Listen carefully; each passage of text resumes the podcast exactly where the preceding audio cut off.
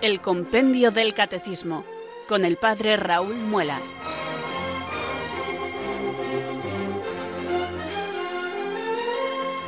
Muy buenas tardes queridos oyentes de Radio María, son las cuatro, las tres en Canarias. Aquí comienza una nueva edición del Compendio del Catecismo. Reciban desde Talavera de la Reina un saludo muy cordial del Padre Raúl Muelas que un día más les habla desde estos micrófonos de Radio María, la radio de la Virgen, la fuerza de la esperanza. Sed todos bienvenidos.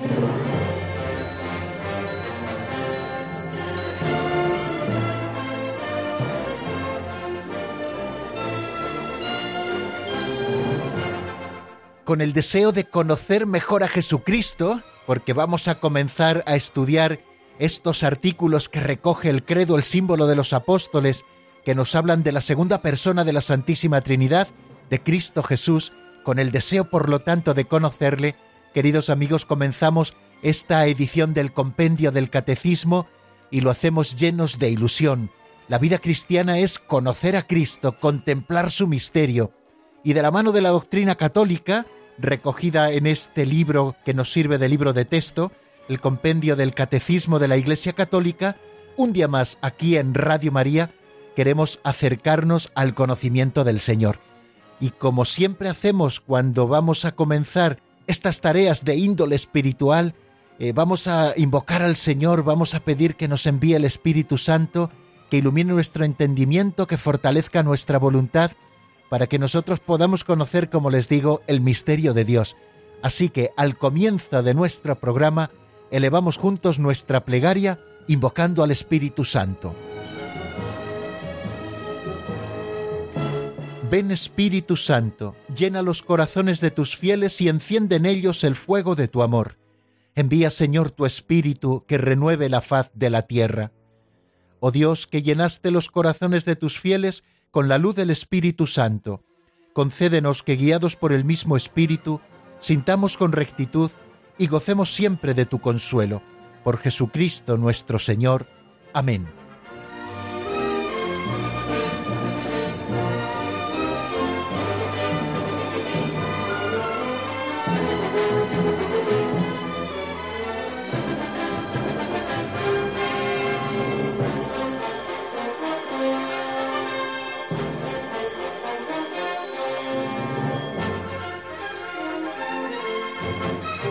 Y después de rezar, queridos amigos, creo que ya estamos en condiciones óptimas para comenzar la andadura de este programa del compendio del catecismo. Ya saben que antes de abordar los números del compendio, solemos comenzar siempre leyendo una pincelada de sabiduría y luego haciendo una reflexión a propósito de la misma. Yo les invito a que escuchen esta pincelada titulada El doble sí.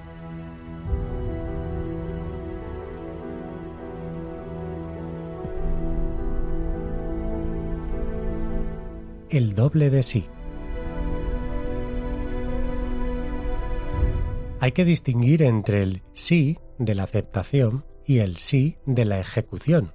Decir sí en momentos de emoción, la boda, los votos religiosos, cuesta poco. Pero la vida no es una simple decisión que se toma de una vez por todas, sino una perseverancia. Jesús alaba a los criados que velan hasta el amanecer, esperando a su Señor. La perseverancia exige una elección constante y repetida. No basta la primera. Suele decirse que el mejor matrimonio es el segundo, con tal de que uno se case con la misma mujer. Lo mismo puede decirse de la consagración al Señor. No sigo porque lo quise una vez, sino por nuevos motivos, porque lo quiero gozosa y libremente hoy.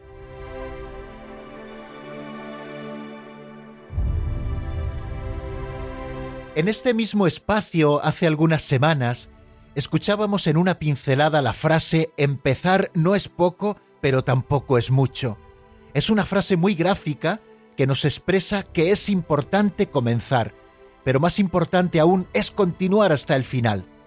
Ya les contaba entonces lo mucho que me gusta cuando en la tradición cristiana clásica se acompaña a la palabra perseverancia con el adjetivo santa, la santa perseverancia. De este tema y de manera muy gráfica vuelve a hablarnos la pincelada que acabamos de escuchar titulada El doble sí. Nos anima a pensar que en todas las empresas que comenzamos, sean importantes o menos importantes, siempre tenemos que pronunciar un doble sí. El sí que nos hace elegir una tarea y por lo tanto ponerla en marcha, y el sí que nos posibilita renovar esa opción inicial en cada uno de los momentos de nuestra vida para poder llevar a cabo esa tarea. De nada sirve comenzar algo si luego no ponemos los medios para llevarlo a buen puerto. Este planteamiento es especialmente necesario en las grandes decisiones de la vida.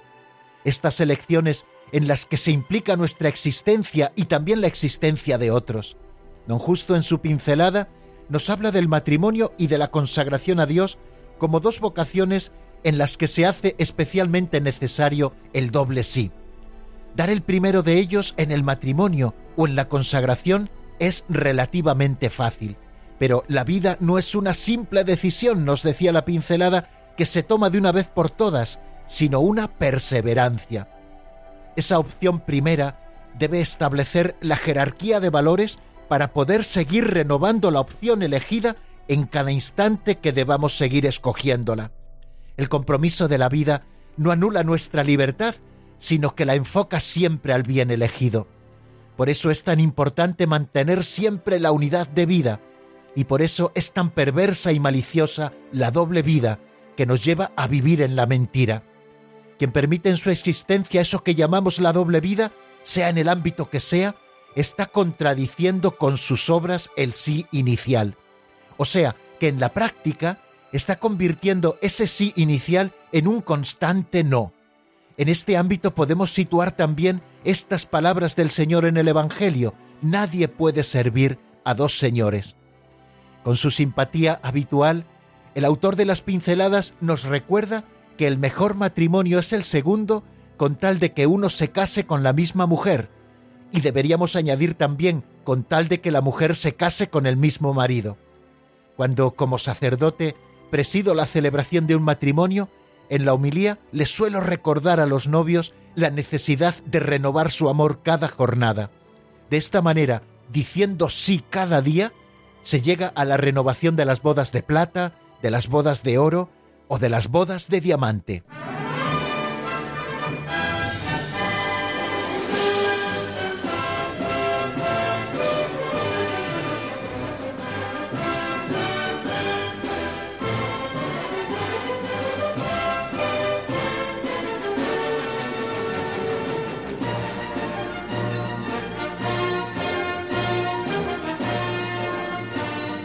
Bueno, queridos oyentes, si les parece, vamos a afrontar el resumen de lo que veíamos en nuestra última edición del programa, la que tuvimos el viernes pasado, en la que comenzamos a estudiar ese capítulo segundo de la sección segunda de la primera parte del compendio del catecismo.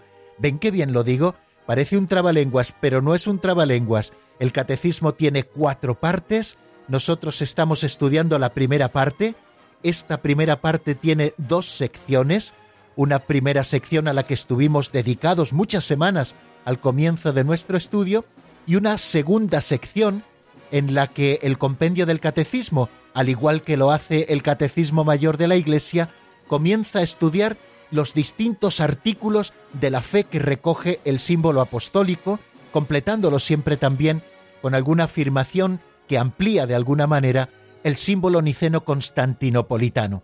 Pues bien, nosotros estamos en el estudio de los artículos del credo.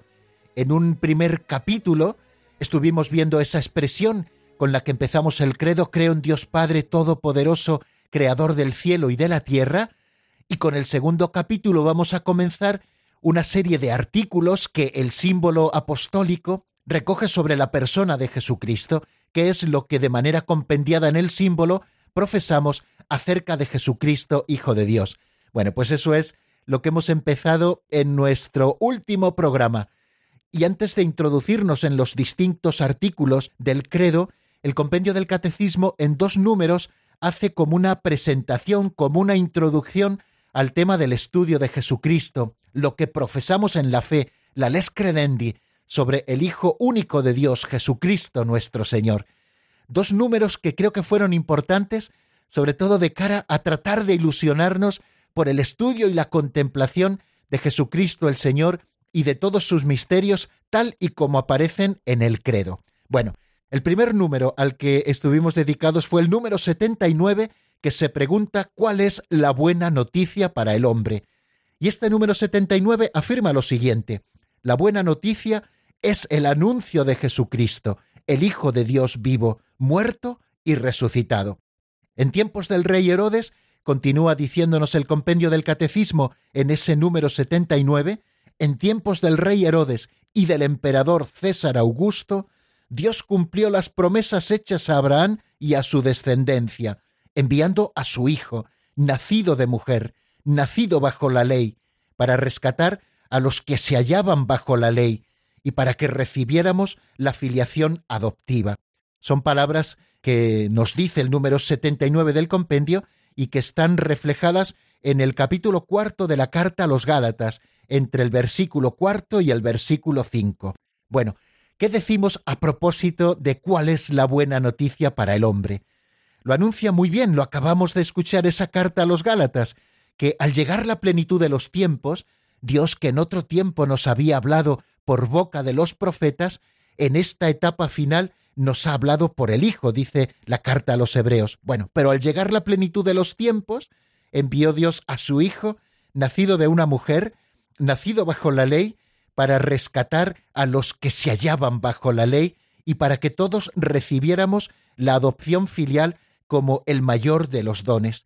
He aquí, por tanto, queridos amigos, cuál es la buena noticia, que es Jesucristo, Hijo de Dios.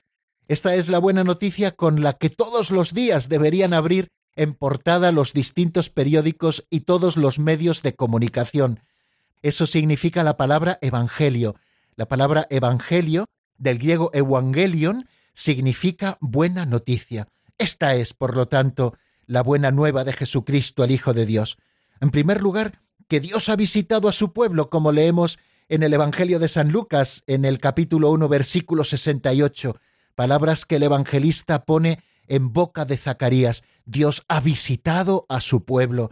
Esta es la gran noticia, queridos amigos, que no estamos solos, que no estamos abocados al poder del pecado y al poder de la muerte, sino que Dios ha visitado a su pueblo y se encuentra en medio de nosotros. También buena noticia es que Dios ha cumplido en Jesucristo las promesas hechas a Abraham y a su descendencia.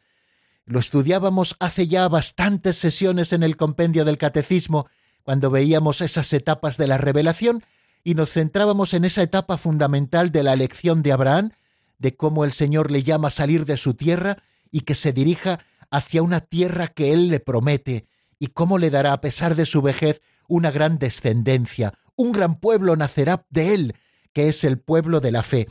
Bueno amigos, pues nosotros en Jesucristo vemos el cumplimiento de todas las promesas hechas a Abraham y a su descendencia. Dios está entre nosotros, es el Emmanuel, y de él, de esa nueva humanidad que nace de Cristo como el nuevo Adán, nace este pueblo de la fe que da pleno cumplimiento a las promesas hechas a nuestro padre Abraham y a su descendencia. Y que Dios ha cumplido estas promesas, esta es la buena noticia, mucho más allá de todas las expectativas que nosotros podíamos tener. Dios ha cumplido sus promesas enviando a su Hijo amado, a Jesucristo el Señor.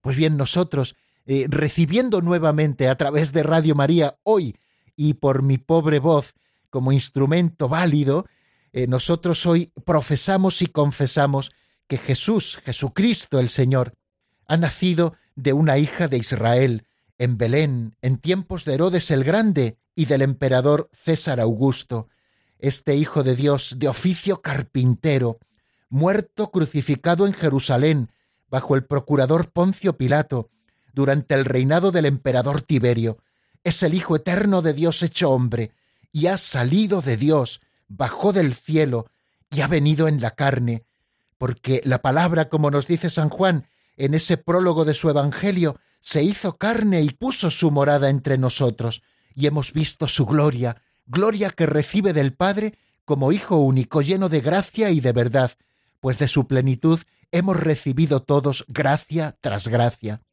Bien amigos, esta es la buena noticia, que Jesucristo ha venido al mundo, que Jesucristo se encuentra entre nosotros como vencedor de las esclavitudes de la humanidad, esas esclavitudes que nacen del pecado y que rompieron la armonía original en la que el hombre y la mujer fueron creados, y ha venido Jesucristo cumpliendo todas las expectativas y mucho más allá de ellas, porque es el mismo Hijo de Dios el que se ha encarnado. Y lo ha hecho, y así lo estudiábamos también a la luz de este número 79, en un momento concreto de la historia. Esto no se trata de una fábula o de algo que no sepamos datar. La Iglesia lo ha hecho siempre desde el principio, y también esto se recoge en los sagrados evangelios. Esto sucedió en tiempos del rey Herodes, en un momento concreto de la historia de ese pueblo elegido, y también en tiempos del emperador César Augusto, porque toda la humanidad es destinataria de esta buena noticia, y por lo tanto también los evangelios han querido datarlo en esa historia universal, puesto que también Palestina en ese momento en que Jesucristo nace era una provincia del imperio romano. Así Dios cumplió las promesas hechas a nuestros padres. Pues bien, nosotros, movidos por la gracia del Espíritu Santo y atraídos por el Padre, creemos y confesamos a propósito de Jesús que es el Cristo, el Hijo de Dios vivo. Son palabras que en un momento determinado del Evangelio pronunció el apóstol San Pedro, cuando Jesucristo les preguntó ¿Y vosotros quién decís que soy yo? Y son palabras que hoy nosotros, discípulos de Cristo, seguimos pronunciando, reconociéndole como el Mesías, el Cristo, el Hijo del Dios vivo. Sobre la roca de esta fe confesada por Pedro, Cristo ha constituido a su Iglesia, que nos ha engendrado a la fe y cuya fe, la que la Iglesia profesa, seguimos acogiendo y ofreciéndole también la obediencia de nuestra propia fe. Bueno, esto dijimos a propósito del número 79, Jesucristo es la buena noticia, pero luego nos asomábamos también al número 80, ¿Cómo se difunde esta buena noticia? se pregunta el compendio del Catecismo. Y leíamos en el compendio que desde el primer momento los discípulos desearon ardientemente anunciar a Cristo a fin de llevar a todos los hombres a la fe en Él. También hoy continúa diciendo el compendio el deseo de evangelizar y catequizar, de revelar en la persona de Cristo todo el designio de Dios y de poner a la humanidad en comunión con Jesús, nace de este conocimiento amoroso de Cristo. Bien, ¿cómo se difunde, por lo tanto, esta buena noticia que no es de hoy, sino que arranca desde el mismo momento en que Jesucristo el Señor se encarnó en las entrañas purísimas de la Virgen, esta es, queridos amigos, la gran tarea que la Iglesia tiene desde el comienzo de los tiempos, anunciar la inescrutable riqueza de Cristo. La transmisión de la fe cristiana es ante todo el anuncio de Jesucristo para llevar a los hombres a la fe en Él. Nosotros no estamos transmitiendo una ideología, ni mucho menos, estamos anunciando a una persona, y esa persona es Jesucristo, y el motivo de este anuncio es que todos los hombres puedan profesar su fe en Él y en ella encuentren salvación y plenitud. Desde el principio, los primeros discípulos ardieron en deseos de anunciar a Cristo. Fijaros lo que dicen los apóstoles en el libro de los Hechos de los Apóstoles, en el capítulo cuarto, versículo veinte. No podemos nosotros dejar de hablar de lo que hemos visto y de lo que hemos oído. Esto es lo que la Iglesia ha hecho con el anuncio con la evangelización y lo que la Iglesia también hace con la catequesis. Hacíamos esa pequeña salvedad, especificando que evangelización y catequesis son dos modos del ministerio de la palabra que realiza la Iglesia a través de sus ministros y que debe realizar también a través de todos los bautizados. Evangelizar es anunciar el querigma, es decir, que Jesucristo, a quien vosotros crucificasteis, como hacen los apóstoles, Dios lo ha resucitado de entre los muertos constituyéndolo Señor y Mesías. Bien, pues eso es lo que nosotros tenemos que seguir haciendo. Fiados en la palabra del Señor, tenemos que echar las redes con este anuncio, que Jesucristo ha muerto, pero que también ha resucitado, que alguien ha regresado del lugar de los muertos para anunciarnos y darnos una nueva vida que nosotros podemos acoger por nuestra fe en Él y nuestra participación en su muerte y en su resurrección a través del bautismo. Jesucristo es el centro del anuncio, Jesucristo muerto y resucitado, y Jesucristo también es el centro de la catequesis. ¿Qué es la catequesis? Es la explicación sistemática de todas las verdades de la fe. Después de ese primer anuncio, la Iglesia tiene que explicar todas las demás verdades de la fe para enriquecernos con la revelación de Dios, eh, explicándola con ese depósito que la Iglesia ha recibido y que sigue transmitiendo con fidelidad a todas las generaciones. Jesucristo es, por tanto, el centro de la catequesis y encontramos esencialmente una persona, la de Jesús de Nazaret, unigénito del Padre, que ha sufrido y ha muerto por nosotros y que ahora resucitado vive para siempre con nosotros. Catequizar es, nos decía el Papa San Juan Pablo II en la exhortación apostólica Catequesi Tradende, catequizar es descubrir en la persona de Cristo el designio eterno de Dios. Se trata de comprender el significado de los gestos y de las palabras de Cristo, los signos realizados por Él mismo. El fin de la catequesis, por tanto, es conducir a la comunión con Jesucristo. Solo Él puede conducirnos al amor del Padre en el Espíritu y hacernos partícipes de la vida de la Santísima Trinidad. Esto es lo que la Iglesia hace, queridos amigos, a través del anuncio y a través de la catequesis. Ay de mí si no evangelizare, decía San Pablo, ¿De dónde brota, podemos preguntarnos, ese deseo de anunciar a Jesucristo, de evangelizar y de llevar a los otros el sí de la fe en Jesucristo? Nace del conocimiento amoroso de Jesucristo. Por eso nosotros cuando vamos a empezar a estudiar estos artículos que tratan de Jesucristo en el credo, como hace San Ignacio en la segunda semana de los ejercicios, tenemos que pedir conocimiento interno del Señor, un conocimiento que penetre dentro de Cristo, un conocimiento que penetre dentro de nosotros, un conocimiento que sea creciente, que cada día vaya aumentando en intensidad, y un conocimiento que sea amoroso, es decir, que brote del amor. Con este fin, siguiendo el orden del símbolo de los apóstoles, el símbolo de la fe, vamos a presentar en primer lugar, y lo haremos hoy dando ese pasito adelante, los títulos de Jesús. Primero nos acercaremos a su nombre, el nombre de Jesús, Después veremos esos tres títulos, el título de Cristo, el título de Hijo de Dios y el título de Señor que encontramos en la Sagrada Escritura y también en la tradición viva de la Iglesia.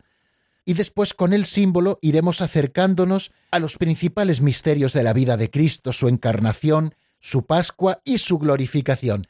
Pero vamos amigos paso a paso, así que seguimos adelante.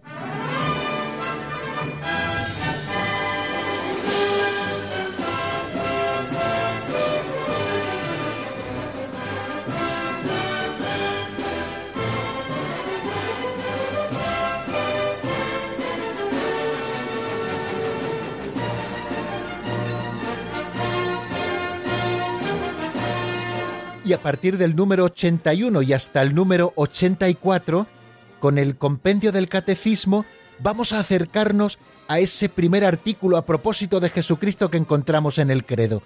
Creo en Jesucristo, su único Hijo, nuestro Señor. Bueno, vamos primero con el número 81, que es lo que nos dice al preguntarse qué significa el nombre de Jesús. Lo escuchamos ahora.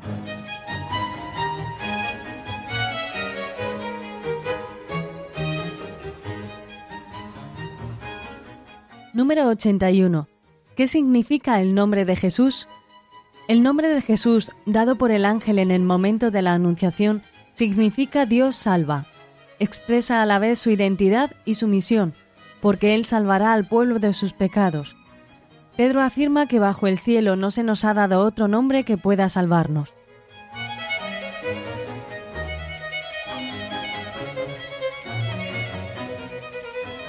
Bien, acabamos de escucharlo en el compendio del catecismo, de una manera muy sintética y muy certera, como siempre encontramos en nuestro libro de texto. El nombre de Jesús, dado por el ángel en el momento de la anunciación, significa Dios salva. El ángel Gabriel, enviado por Dios a Santa María para proponerle ser la madre del Redentor, le dice a María cuál ha de ser el nombre de ese Hijo encarnado del Padre en sus entrañas purísimas su nombre será Jesús. Y el significado de esta palabra, Yeshua, así en hebreo, es el de Dios salva. Nos dice el compendio del catecismo que este nombre, el de Jesús, el santo, el dulcísimo nombre de Jesús, expresa a la vez la identidad del mismo Cristo y también su misión, porque Él salvará a su pueblo de los pecados. Así lo vemos en el Evangelio de San Mateo, en el primer capítulo, en el versículo 21. La misión de Cristo es la de salvar a su pueblo de sus pecados. Pedro afirma que bajo el cielo no se nos ha dado otro nombre que pueda salvarnos. Lo afirma en el libro de los Hechos de los Apóstoles, en el capítulo cuarto, en uno de esos primeros eh, discursos de los apóstoles después de Pentecostés. Bajo el cielo, dice San Pedro, no se nos ha dado otro nombre que pueda salvarnos. Bien amigos, esta es una de esas cosas que creo que tenemos que memorizar. ¿Qué significa el nombre de Jesús? El nombre de Jesús significa Dios salva. ¿Por qué a Jesús le llamamos así? Llamamos así a Jesús porque el ángel Gabriel, el nombre de Dios Padre, así se lo reveló a la Virgen María. Concebirás en tu vientre y darás a luz un hijo al que pondrás por nombre Jesús que significa, ya lo hemos dicho, Dios salva. Este nombre de Jesús manifiesta su identidad propia, pero manifiesta también su misión, la de salvar a su pueblo de sus pecados. Esta es otra cosa que nosotros tenemos que preguntarnos. ¿De qué nos salva Jesús? Si significa Dios salva y esa es su misión, ¿de qué nos salva Jesús? En la historia de la salvación, Dios no se ha contentado con salvar a Israel, su pueblo, de la casa de la servidumbre, como nos dice el libro del Deuteronomio en el capítulo 5, la casa de la servidumbre que es la esclavitud que el pueblo tenía en Egipto. Dios lo salva además de sus pecados, puesto que el pecado, como desobediencia a Dios, es siempre una ofensa al Creador, a Dios mismo, solamente Dios es el único que puede salvarnos, que puede absolver a su pueblo de estos pecados. Por eso es por lo que Israel tomando cada vez más conciencia de la universalidad del pecado, ya no podrá buscar la salvación más que en la invocación del nombre de Dios Redentor. El nombre de Jesús significa que el nombre mismo de Dios está presente en la persona de su Hijo, hecho hombre para la redención universal y definitiva de los pecados. El nombre de Jesús es el nombre divino, el único que trae la salvación. Y desde ese momento en que nosotros podemos invocar el nombre de Jesús y en adelante, Dios puede ser invocado por todos, porque se ha unido a todos los hombres por la encarnación y de tal forma que no hay bajo el cielo otro nombre dado a los hombres por el que nosotros debamos salvarnos. Solamente el nombre de Jesucristo, invocado y creído, es el que nos trae la salvación. El nombre de Dios Salvador, nos dice el Catecismo Mayor de la Iglesia, en el número 433, el nombre de Dios Salvador era invocado una sola vez al año por el sumo sacerdote para la expiación de los pecados de Israel, cuando había asperjado el propiciatorio del Santo de los Santos con la sangre del sacrificio. El propiciatorio, nos dice el catecismo, era el lugar de la presencia de Dios. Fijaros que cuando San Pablo dice de Jesús que Dios lo exhibió como instrumento de propiciación por su propia sangre, significa que en su humanidad estaba Dios reconciliando al mundo consigo. Y la resurrección de Jesús glorifica el nombre de Dios Salvador, porque de ahora en adelante el nombre de Jesús es el que manifiesta en plenitud el poder soberano del nombre que está sobre todo nombre, como leemos en la carta a los filipenses. Los espíritus malignos, leemos en el libro de los Hechos de los Apóstoles en varios momentos, temen su nombre, y en su nombre, en el de Jesucristo, los discípulos hacen milagros, porque todo lo que piden al Padre en su nombre, Dios nos lo concede. Fijaros la importancia que tiene el invocar el nombre de Jesús y cómo la Iglesia en su plegaria tiene siempre en el centro el nombre de Jesús. Jesús está en el corazón de la plegaria cristiana. Si nosotros reparamos en todas las oraciones litúrgicas, todas terminan con esta fórmula, por Jesucristo nuestro Señor, o por nuestro Señor Jesucristo tu Hijo, que vive y reina contigo en unidad del Espíritu Santo, esa forma de terminar siempre las oraciones litúrgicas, como oración oficial de la Iglesia, está siempre Jesucristo, en el corazón de esta plegaria está Jesucristo. O también en otro tipo de oraciones, por ejemplo, cuando nosotros rezamos el Ave María, terminamos diciendo, y bendito el fruto de tu vientre, Jesús. Invocamos también el nombre de Jesús. Numerosos cristianos han muerto, como por ejemplo Santa Juana de Arco, teniendo en sus labios una única palabra, Jesús, porque es el nombre que da la vida, porque es el nombre que nos trae la salvación. Pues bien amigos, yo les propongo que reflexionemos un poquito, unos minutos, sobre esto que acabamos de decir a propósito del significado del nombre de Jesús y que no se nos ha dado otro nombre por el que nosotros podamos salvarnos, y que lo hagamos con un tema de Iván Díaz titulado Nombre sobre todo nombre. Eh, este tema, esta canción está sacada del álbum Honor y Gloria a Él. Enseguida estoy nuevamente con ustedes. Cristo por nosotros se sometió hasta la muerte y muerte en una cruz. Por eso el Padre lo engrandeció por encima de todo y le concedió el nombre, nombre, nombre sobre todo, sobre todo nombre, el nombre, nombre, nombre sobre todo, sobre todo nombre. Cristo por nosotros se sometió hasta la muerte y muerte en una cruz.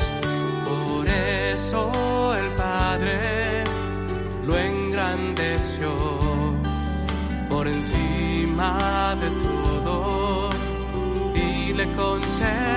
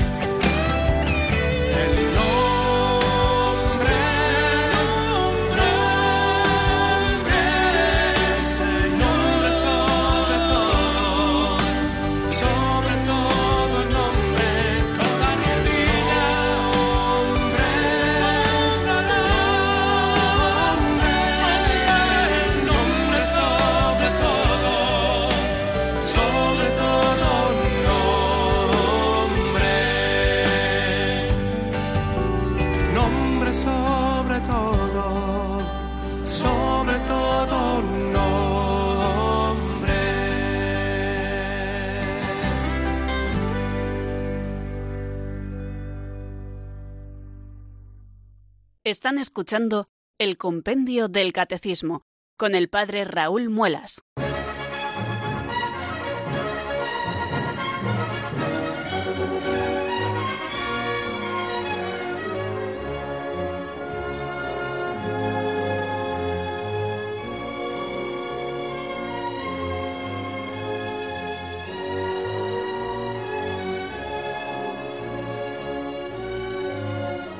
Y seguimos avanzando, queridos amigos, acercándonos al primero de los títulos que vamos a estudiar con el que nos referimos a Jesús de Nazaret.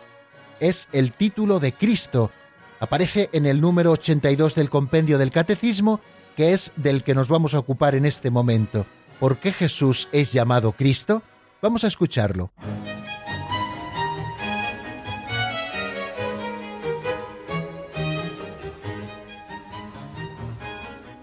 Número 82. ¿Por qué Jesús es llamado Cristo? Cristo en griego y Mesías en hebreo significan ungido. Jesús es el Cristo porque ha sido consagrado por Dios, ungido por el Espíritu Santo para la misión redentora. Él es el Mesías esperado por Israel y enviado al mundo por el Padre. Jesús ha aceptado el título de Mesías precisando sin embargo su sentido, bajado del cielo, crucificado y después resucitado. Él es el siervo sufriente que da su vida en rescate por muchos. Del nombre de Cristo nos viene el nombre de cristianos.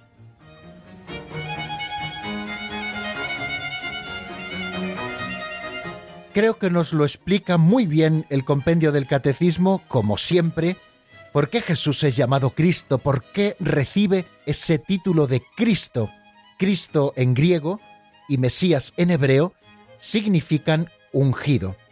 Jesús es el Cristo porque ha sido consagrado por Dios, ungido por el Espíritu Santo para la misión redentora.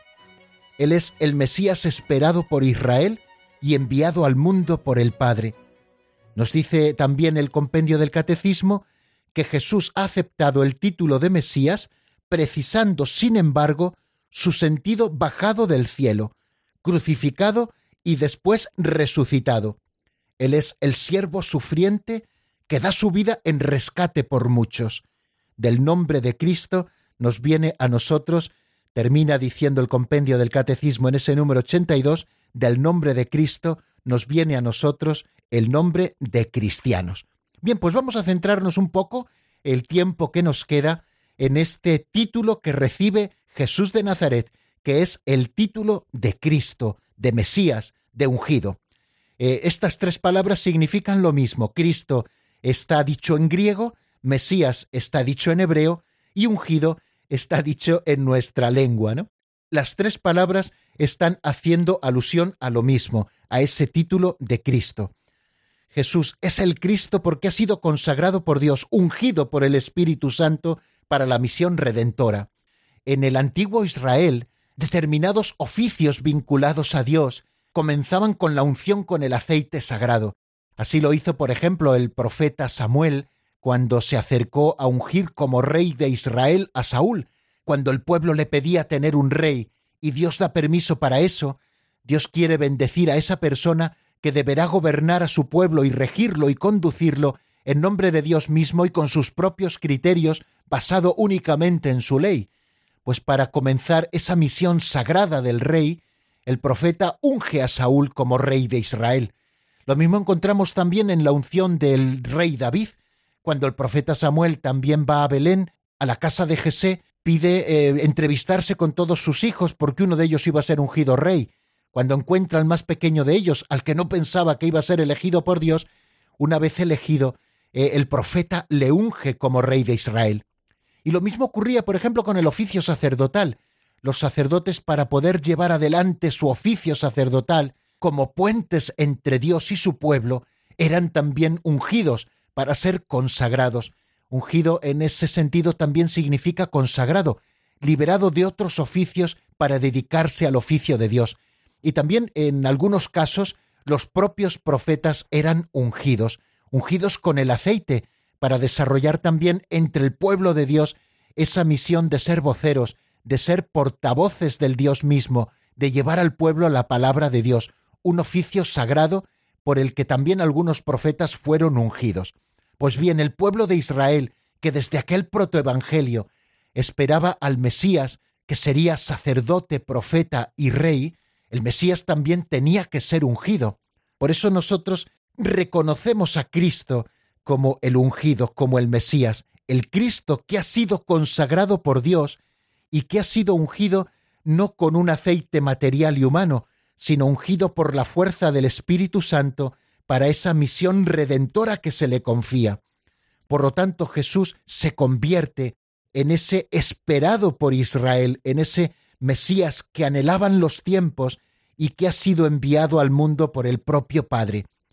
Pero también nos hace una aclaración muy interesante el compendio del Catecismo, que Jesús ha aceptado el título de Mesías.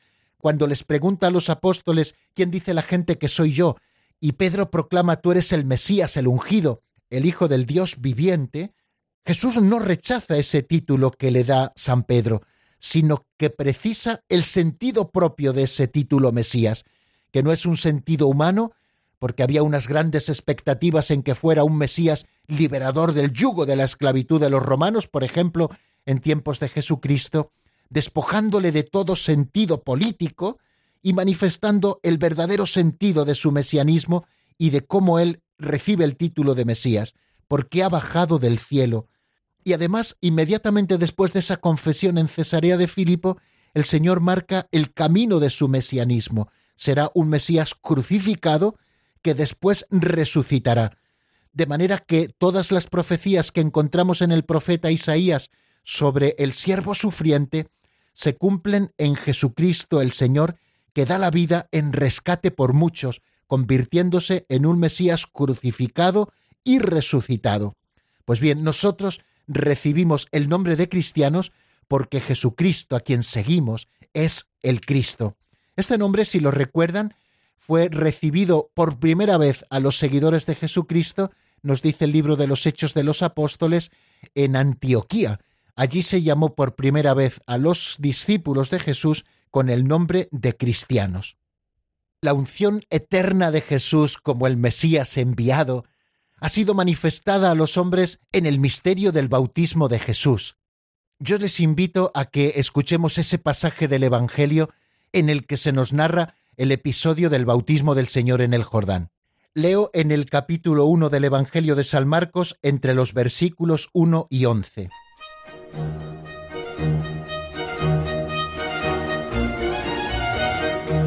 Y sucedió que por aquellos días llegó Jesús desde Nazaret de Galilea y fue bautizado por Juan en el Jordán. Apenas salió del agua, vio rasgarse los cielos y al Espíritu que bajaba hacia él como una paloma, y se oyó una voz desde los cielos, Tú eres mi Hijo amado, en ti me complazco.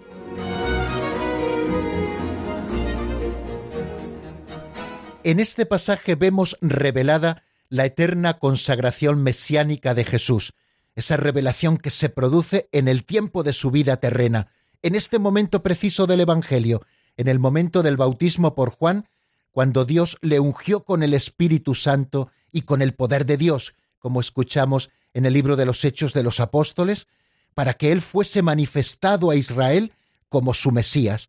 Sus obras y sus palabras lo dieron a conocer como el Santo de Dios. San Ireneo, en un texto muy conocido, nos habla de la consagración mesiánica de Jesús y que ésta manifiesta su misión divina, y lo hace con un texto que yo hoy quiero presentarles antes de terminar. Por otra parte, dice San Ireneo, eso es lo que significa su mismo nombre, porque en el nombre de Cristo está sobreentendido el que ha ungido, el que ha sido ungido y la unción misma con la que ha sido ungido. El que ha ungido es el Padre, el que ha sido ungido es el Hijo, y lo ha sido en el Espíritu, que es la misma unción. Pues bien amigos, recordemos eh, lo que significa el título de Cristo, Mesías ungido, consagrado, referido al Señor, a Jesús de Nazaret, que Él es el Mesías esperado por todos los siglos, que ha sido ungido para esa misión de salvación desde toda la eternidad y que se ha manifestado en un momento concreto de la historia para conocimiento de los hombres en el bautismo de Jesús en el Jordán. Pues bien amigos, no seguimos adelante en nuestro estudio. Voy a darles el teléfono al que pueden ustedes llamarnos después de escuchar algunos compases de una canción. Es el 91005 9419. 91005 9419 y la canción que les propongo para reflexionar sobre el título de Cristo es eh, un tema de Álvaro Fraile titulado Aún te busco, que está sacado del álbum Solfeando. Enseguida estamos con ustedes en el 91005 9419. te busco entre emociones, como cuando niño lloraba por alegrías. Te echo de menos. Y te busco en los rincones donde más falta está haciendo tu compañía. Y te echo de menos. Y te busco en ese instante en que me quedé yo solo a la deriva. Echo te busco en la orilla y no siempre veo claro ni el agua. Está tranquila. No hay confianza que valga.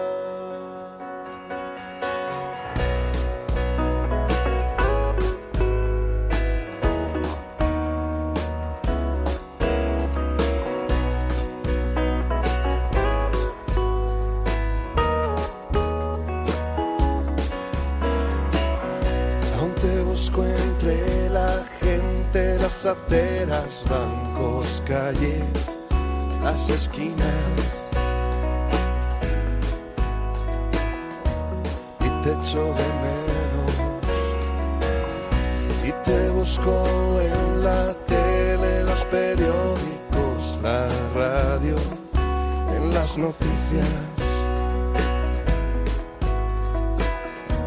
y te echo de menos. Silencio, la esperanza de encontrar alguna pista. Y te echo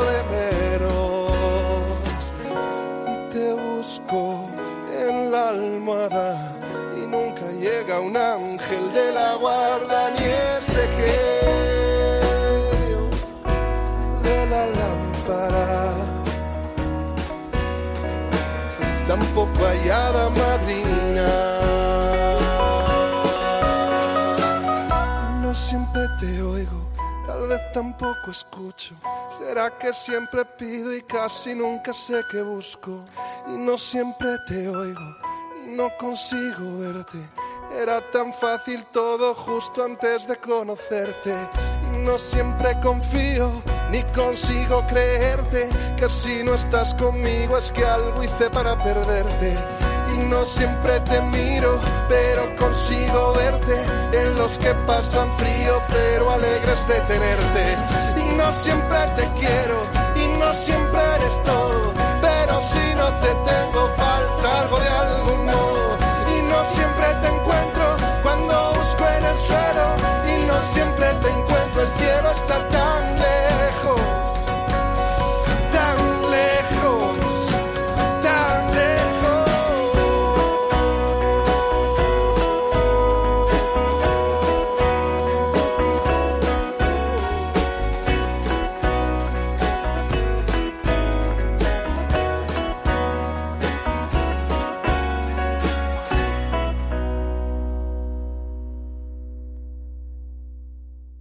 Están escuchando el Compendio del Catecismo con el Padre Raúl Muelas.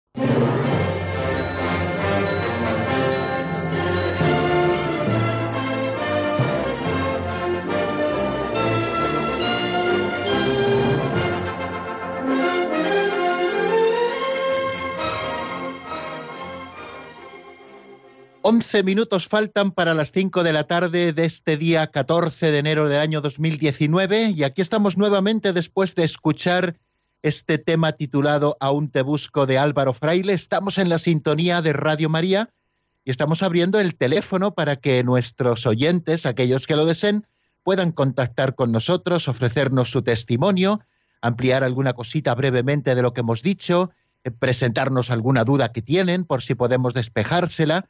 Estamos en el 910059419 y vamos a dar paso a la primera llamada que nos llega esta tarde, que nos llega desde una ciudad y, de- de- y desde una diócesis que está estrenando nuevo obispo desde Albacete. Buenas tardes y bienvenido, Antonio. Hola, buenas tardes. ¿Raúl? Sí, aquí estamos. Eh, ¿Qué tal? ¿Cómo estás? Un placer saludarte, hermano mío. ¡Qué alegría! Contactar contigo, que somos hermanos en la gracia de Dios y hermanos en la salvación. ¡Qué bien! Yo Bueno. soy de Gin, Albacete, Ajá.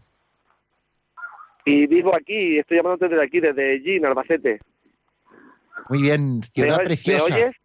Sí, sí, perfectamente. Ya habéis podido... saludar a todos los oyentes, hermanos en Dios y en la verdad y en la creación. Y simplemente saludar y dar gracias a Dios que me ha permitido contactar con vosotros porque llevo mucho tiempo escuchándolos. Mi profesión es jardinería. Me paso los días enteros solito y oyéndolos. Qué bien. Y sobre todo, en el sentido de solito, lo he dicho erróneamente, estoy siempre con Dios y Dios conmigo. Y quería comentarte simplemente eso, que muchas de las frases y palabras y eh, programas que hacéis me llenan de gracia de Dios y de gloria. Pues gloria a Dios, querido, querido Antonio, gloria a Dios de que, de que así es, eh, de que Radio María te escucha, de que Radio María, perdón, te ayuda a que puedas escuchar también la palabra del Señor en tu vida concreta como jardinero. ¿eh? Es un trabajo que te hace estar muchas horas solo, es decir, sin nadie quizá alrededor, pero sí acompañado por el Señor y sobre todo en comunicación directa y constante con esas obras maravillosas que Dios eh, ha emanado de sus manos, es decir, que ha creado de la nada, ¿no? La creación. Nos alegramos muchísimo de, de poder acompañarte eh, desde este programa, el Compendio del Catecismo, y desde otros programas de Radio María que constantemente, como bien nos decías, te están acompañando. Pues nos alegramos muchísimo, Antonio, de tu testimonio.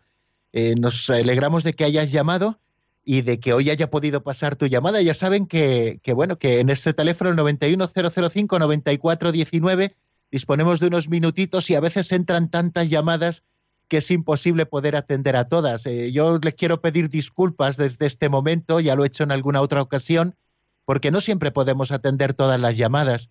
Eh, y bueno, pues eh, de vez en cuando van entrando algunas y, nosotros agradecidísimos del interés que nuestros oyentes siempre tienen. Al final es un interés que brota de ese deseo de querer encontrar a Dios, de ese deseo de querer buscarle y de ese deseo en definitiva de querer conocer a Jesucristo. Nosotros hemos empezado esos artículos del credo en los que se nos va a hablar propiamente de Jesucristo. Hoy hemos estado hablando, como bien han escuchado, del nombre de Jesús, ese que le puso, que le anunció el ángel también, el ángel Gabriel a Santa María, de parte de Dios, le pondrás por nombre Jesús y lo que significa este nombre, Yahvé salva. Ya saben que antes se elegía el nombre no solamente porque les resultara sonoro o agradable al oído a los padres, sino que también, además de eh, indicarnos una identidad, también eh, nos indicaba eh, una misión. Vamos a dar paso a otra llamada que nos llega desde Logroño y en este caso es Isabel. Buenas tardes y bienvenida, Isabel. Bien, pues que me gusta muchísimo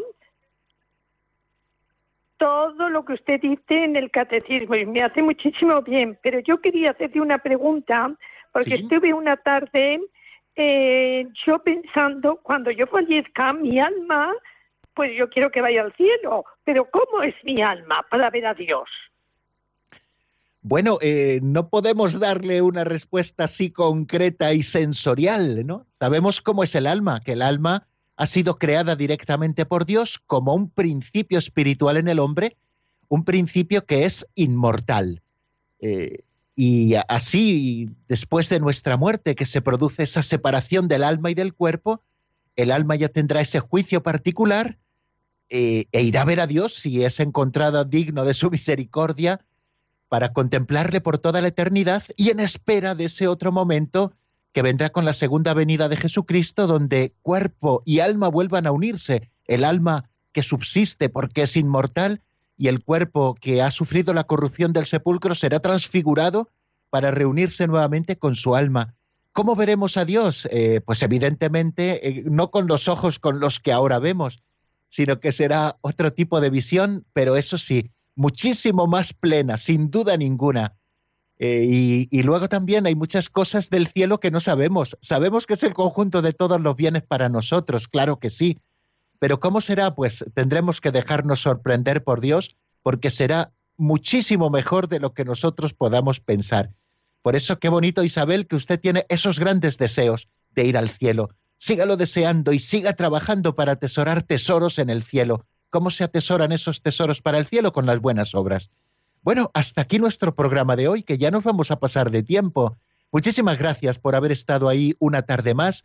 Nosotros encantados de compartirla con ustedes. Sigan en la sintonía de Radio María porque seguirán recibiendo muchísimas cosas buenas. Ahora se nos hablará de la sagrada liturgia de la que la Iglesia vive y con la que se relaciona con Dios. Les doy la bendición y me despido. La bendición de Dios Todopoderoso, Padre, Hijo y Espíritu Santo, descienda sobre vosotros y permanezca para siempre. Amén. Hasta mañana, si Dios quiere, amigos.